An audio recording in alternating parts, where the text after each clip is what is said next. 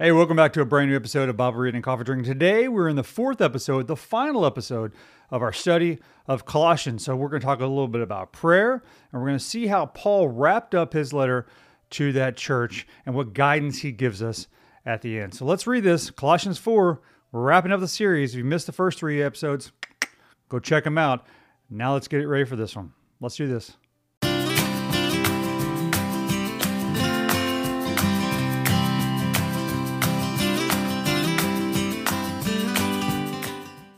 Thanks for joining me for a, another brand new episode of Bible Reading and Coffee Drinking. Today, uh, we're in Colossians 4, 4. So if you missed the first three episodes of this series, go check them out on the podcast or on YouTube or on Instagram. We're live here on Insta- Instagram today, as we typically are on Mondays and Fridays. Uh, but you can always catch these episodes on the podcast, Apple, Spotify, everywhere you listen to your podcast. You can check out these episodes. So today we're diving into Colossians 4. Uh, Colossians 1, 2, and 3. This is a letter from Paul, as we've talked about, in case you missed the first three episodes. This is the Apostle Paul writing these letters from prison in Rome uh, to the churches that they have set, uh, set out, him and Timothy and others uh, have kind of established, writing them, encouraging them to stay focused on Jesus, focusing on prayer, focusing on this new commitment, this new you know testament, this new uh, kind of uh, agreement with God that we have salvation through Jesus and not through our works or our good deeds and all that stuff. Uh, so this is the fourth chapter uh, of uh, of Colossians. Uh, it's pretty short. We're going to dive into it. It's going to be easy to do. Uh, so let's dive into Colossians 4. As a reminder, Monday's episode is a mailbag episode. So make sure you submit your question to podcast at livingchristian.org. And we're going to do our first Monday mailbag episode uh, ever. I think we're going to do those once a month, which would be a lot of fun. So make sure you do that. Uh, if you want any other details on that, check out my socials and I'll have details on that. So let's dive into Colossians 4. Have a sip of coffee. and uh, it's going to start off uh, well, let me read the first line and then we'll dive into two. So the first one is just Masters, be just and fair to your slaves. Remember that you always have a master in heaven. This kind of ties into Colossians 3. It's kind of the ending of Colossians 3.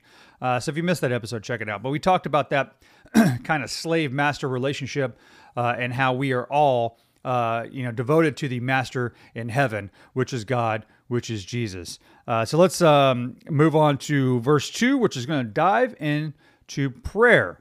Uh, devote yourself to prayer with an alert mind and a thankful heart. So, this is a, I would say, a powerful, simple instruction, right, on what Paul wants us to do and how we need to attempt and pray on a daily basis. Devote yourself in prayer, which we all should. I love this part. With an alert mind and a thankful heart. So, think about what he's saying there just for a second. So, with an alert mind, what does an alert mind mean? Typically, what an alert mind means is you're awake, you're you're paying attention, you're listening, right? It's not all about you know barking orders or asking for things from God like He's some sort of genie. Uh, we need to have an alert mind in the sense of our mind is focused are we're focused on prayer and we're listening to God, okay? We are receptive to what his instruction is. And obviously with a thankful heart. Uh, we need to approach our prayer not as a list of things we need, you know, we want or we think we need, but first and foremost by giving thanks. Uh, and if you've followed me for a long time, you know kind of uh, what I've talked about uh, in the past is I like to thank God for three things in prayer before even asking for one. I love that balance that I like to do. I love to be come into prayer and open my prayer with a thankful heart, thanking God for what He's done for me in my life before kind of going to Him with some things that I may need. Okay. All right. So let's uh, let's continue in verse three. Pray for us too that God will give us many opportunities to speak about His mysterious plan concerning Christ. Got to think, even at this point, there's a little not skepticism, but um, unsureness about what's going to happen next. They, they, they, you know, they knew Christ, they knew what he taught, but they were wondering what the next steps were, which is interesting. Uh, all right, where were we? Pray for us too. Mysterious plan uh, concerning Christ. That is why I am here in chains once again, in prison in Rome for preaching the good news and going against what they want him to do. Verse 4 Pray that I will proclaim this message as clearly as I should. So he is asking for guidance from his people, from the church, the people in the churches that they set up. And he's asking them to pray for him so he can preach and proclaim the good news and talk about Jesus as clearly as he should. So it's starting that kind of balance of, hey, part of our duty as church members, right, is to pray for the people that run the church, for our pastors, right? For because they're going to guide us, but hey, they need guidance too. So please pray for your pastor. In this instance, please pray pray, pray for Paul. All right, verse 5 Live wisely among those who are not believers and make the most of every opportunity. Let your conversation be gracious and attractive so that you will have the right response for everyone. He acknowledges the fact that we will be living in a a, a society, a world of unbelievers that don't always believe the way we do, who don't follow Jesus. So, because of that, uh, he's asking for prayer that we can make the most of those opportunities. The opportunity, because I love the fact that he says, who are not believers. So he's identifying people in his life that are not believers in Christ. And what he does is make the most of every opportunity. He's treating those unbelievers as opportunities to tell them about Jesus. He's not rejecting the unbelievers. He's not saying, I don't want to be around the non believers. What he's saying is, hey, pray for me so that I can take this opportunity, right, and share the good news with them about Jesus. I mean, that's something we should all pray for, whether it's our pastors or whether each other, praying for us and others to make the most of the opportunities that Jesus lays out for us, especially with having the opportunity to spread that news, spread the word of Jesus, spread the love of Christ to those people who either don't believe or haven't been exposed to that yet. So that's something we should probably pray for in our own lives uh, of not praying to get people out of our lives or hey I, I don't want to deal with this person who's ridiculing me or making fun of me for my beliefs but praying for those opportunities to have conversations uh, all right. So the next part uh, kind of goes into his final instructions. And this is part of kind of setting up the church structure a little bit. If you want to read more about that read the book of acts written by luke. And that talks about um, the the structure of the church. And he goes into that a little bit here, and I'm going to butcher half of these names. So I apologize because there's a lot of kind of old names in here that um, I will probably butcher, but uh, forgive me. Uh, so Paul's final instructions and greetings. Uh, all right. We'll start strong here in seven. Tychicus, Tychicus will give you a full report on how I am getting along. He is he is the beloved brother and faithful helper of those who serve me in the Lord's work. I have sent him to you for this very purpose, to let you know how we are doing and to encourage you. I am also sending Onesimus, a faithful and beloved brother, one of your own people. He and Tychicus, I'm once again terrible at that name, uh, will tell you everything that's happening here. So, what he's saying is he's setting up these other individuals to be in the place of Paul and to kind of lead these churches. So, he's sending these people there and say, hey, they're going to let you know how we're doing, they're going to let you know about the good news, and trust them with what they say. All right, verse 10. Um, once again, Arista, Arista, Aristarchus, I'm butchering that, who is in prison with me, sends you his greetings. So does Mark. I got that one. Uh, Barnabas' cousin. Uh, as you instructed before, make Mark welcome if he comes your way. Jesus, the one we call Justus, not Jesus Christ, uh, just one of the other fellow disciples or apostles in their world, uh, also sends his greetings. These are only the few Jewish believers among my coworkers. They are working with me here in the kingdom of God, and what a comfort they have been. He's bringing these people together to say, hey, I've got Gentiles and Jews together. I need you to follow them and listen to what they say when they come to the church. Epaphras, a member of your own uh, own fellowship and servant of Christ Jesus, sends you his greetings. He always prays earnestly for you, asking God to make you strong and perfect, fully confident that you are following the whole will of God. I can assure you that he prays hard for you and also for the believers of Laodicea and um, Hierapolis. Okay, so here's the thing on that section. He is letting those followers in this church of Colossae understand that there's going to be Jewish people, there's going to be Gentile people. Well, we're all followers of Christ and listen to them because they are with me. Verse 14 Luke, we all know Luke, the beloved doctor, uh, sends his greetings, so does Demas. Please give my greetings to our brothers and sisters, Laodicea and Nympha, and the church that met meets in her house. After you have read this letter, pass it on to the church, Laodicea, so that you can read it, or they can read it too and you should read the letter I wrote to them. Okay, so once again, he's charging these church members with spreading the news. Take this letter that I'm writing and send it to this other church because they need to know too. So, this is part of our duty as a church, as the body of Christ, which is to share the word about Jesus and share, not just in our homes and not just to our family and friends and not just to fellow believers, but to other church organizations, to other kind of places of worship, bodies of Christ that have spread across the country. So I think one thing that our church does here where I live, uh, we work collectively a lot with the other churches in my town. There's no competition there. We're not all the same denominations, but there are plenty of times when we have large events, right? That we bring in the other churches uh, and, and kind of collectively hold events and do things uh, together. We do that for some of our Christmas stuff. We do that for some of our Easter things. We have a big Easter celebration at the football stadium. A lot of times it's kind of a collective effort. Our church leads it, but we'll bring in other churches or invite other church members, not because we're trying to recruit them to our church versus the other church, is because we're trying to act as, as one body of church, of one body of Christ. Uh, so that's something I think that Paul is encouraging here a little bit about hey, as you read these letters, Philippians, Colossians, Galatians, all these letters to these churches, hey, we're all in this together. We're all believers in, in Christ. Uh, and, and we need to share our letters and share the gospel with each other. All right. And to say to Archippus, uh, be sure to carry out the ministry the Lord gave you.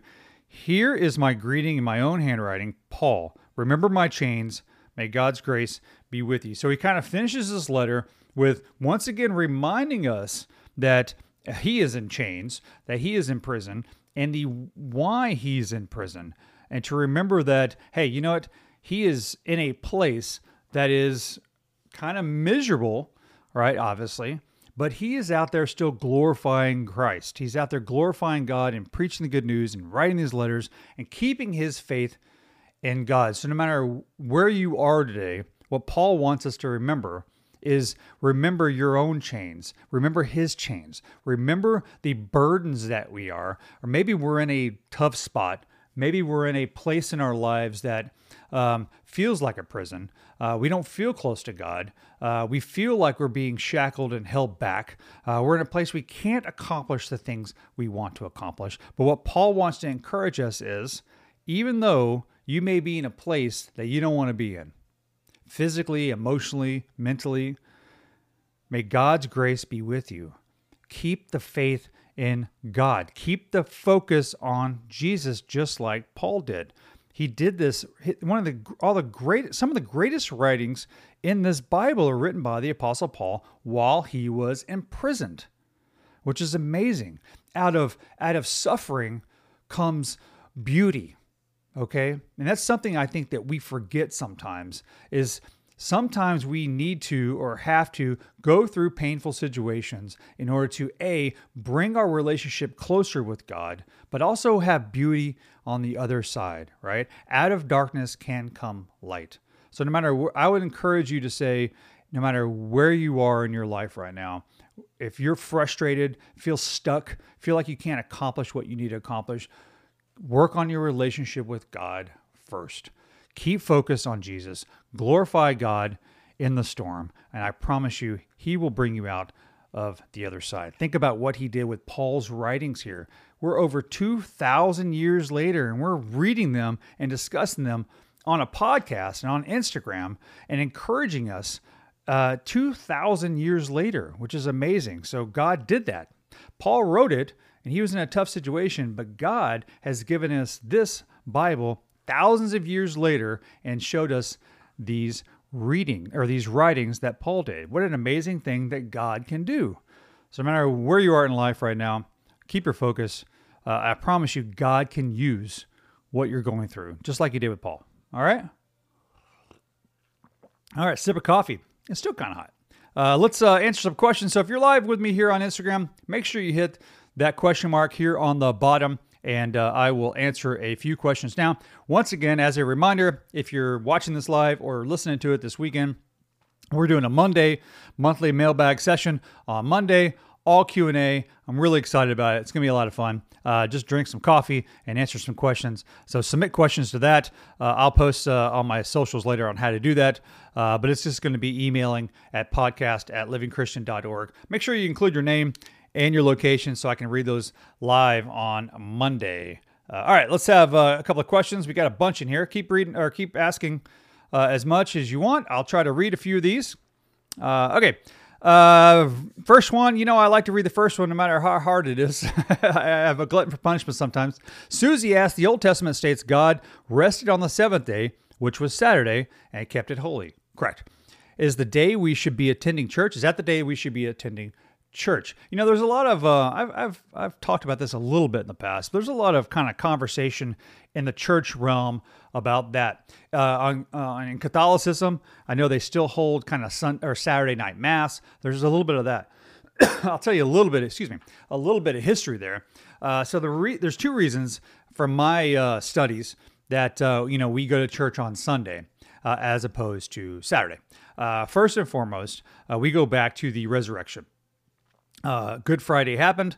Uh, Christ was crucified. He was uh, risen uh, three days later. And if you go to the way the math works, that is on Sunday. Okay.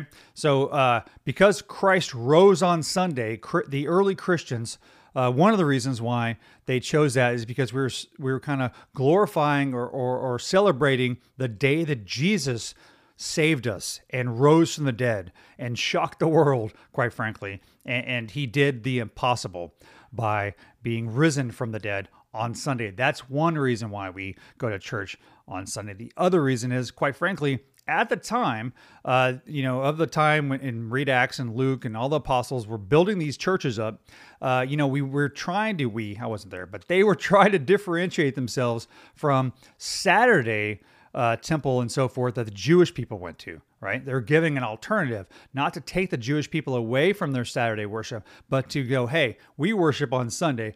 Come on over and learn about Jesus Christ. So it was kind of an alternative to Sunday. And a lot of these people were Jewish at the time before we kind of have modern day Christianity. So that's the second kind of reason uh, why we do it on uh, on um, on Sunday, which is on our now Gregorian calendar is the first day of the week.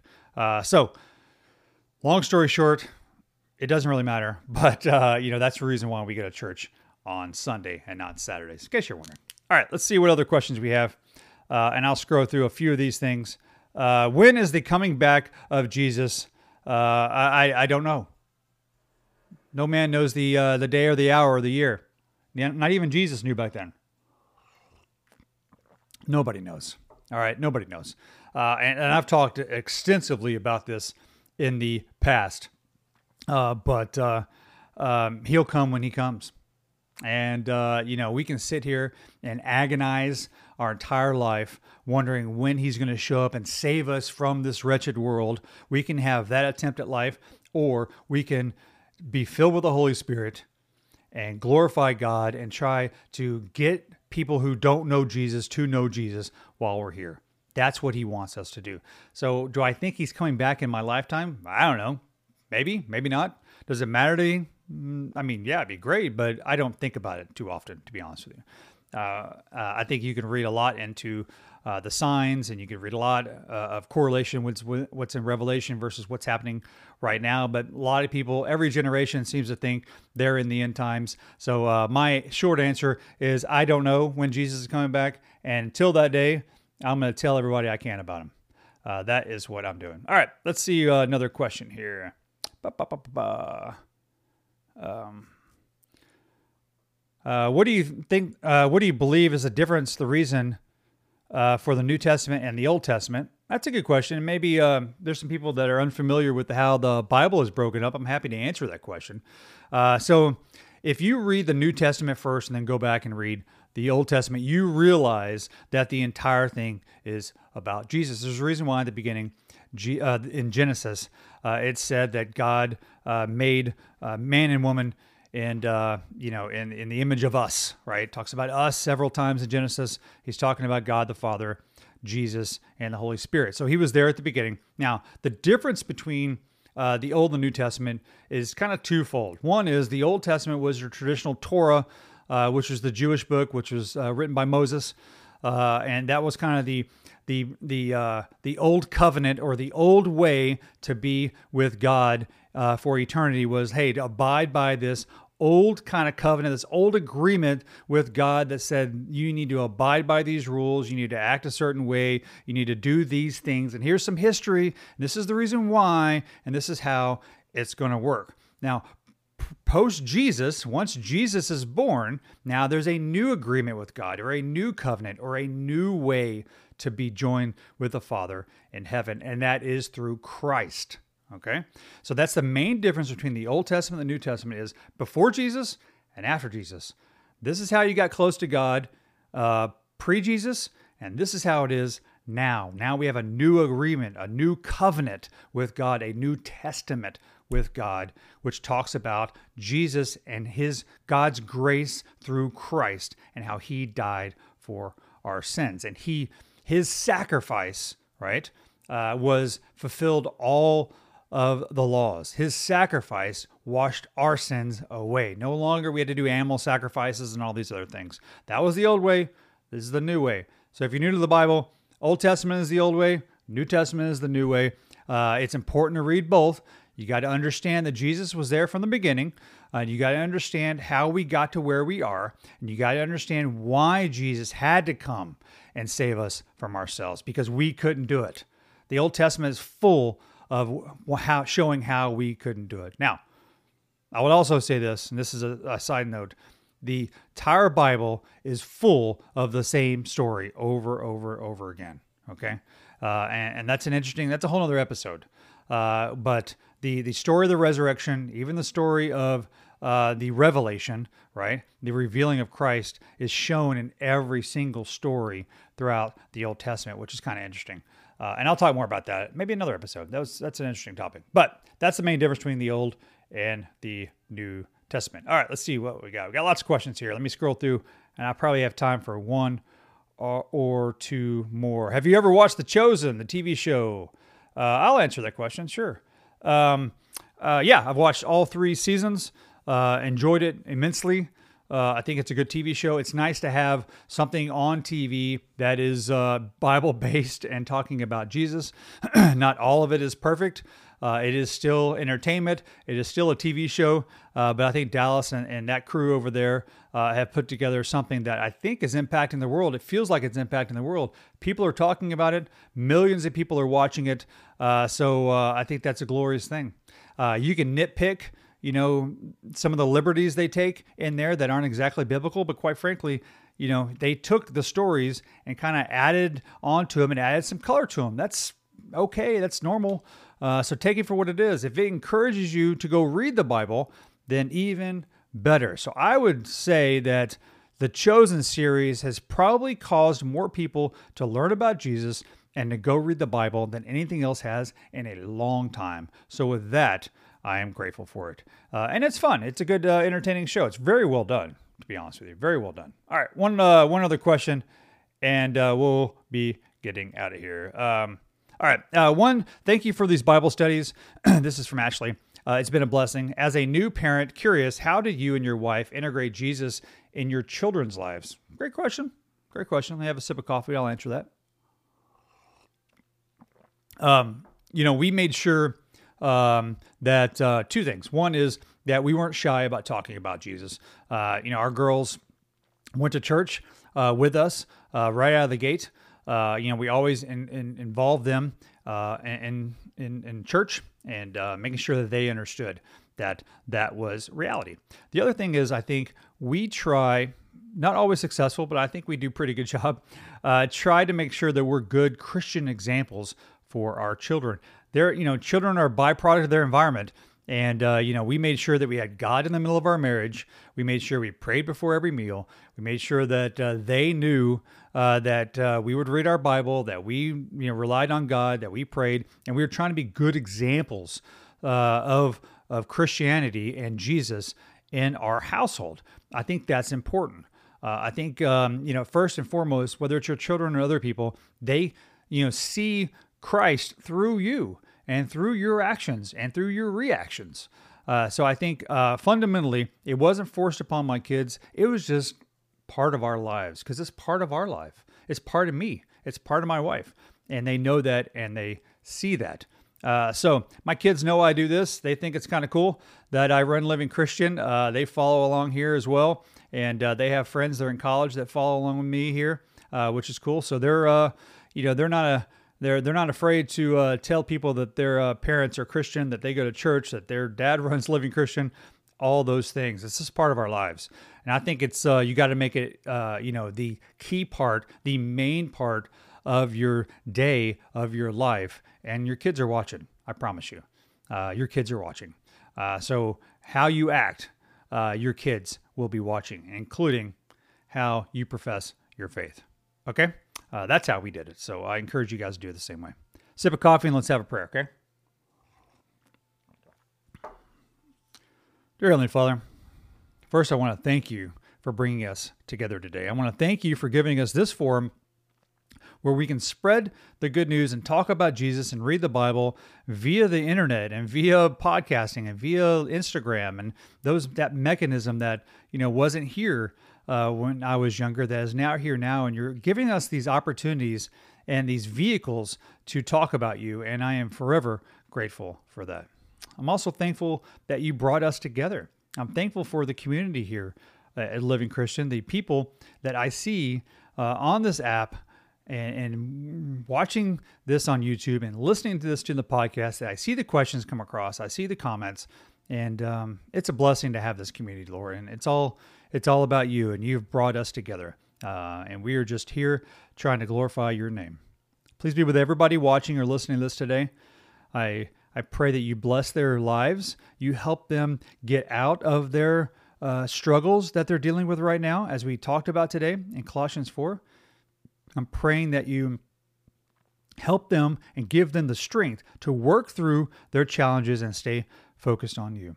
It's in Jesus' name we pray. Amen. All right, guys, have a great, uh, great weekend. Remember, Monday is uh, mailbag day. So uh, send your question in. I'll be posting that later. Uh, but uh, you can just email podcast at livingchristian.org. Let's get a bunch of questions in for me to choose. I'll see you guys Monday for that. It'll be a fun episode. Until next time, keep Jesus on your heart and forever on your mind. God bless you guys.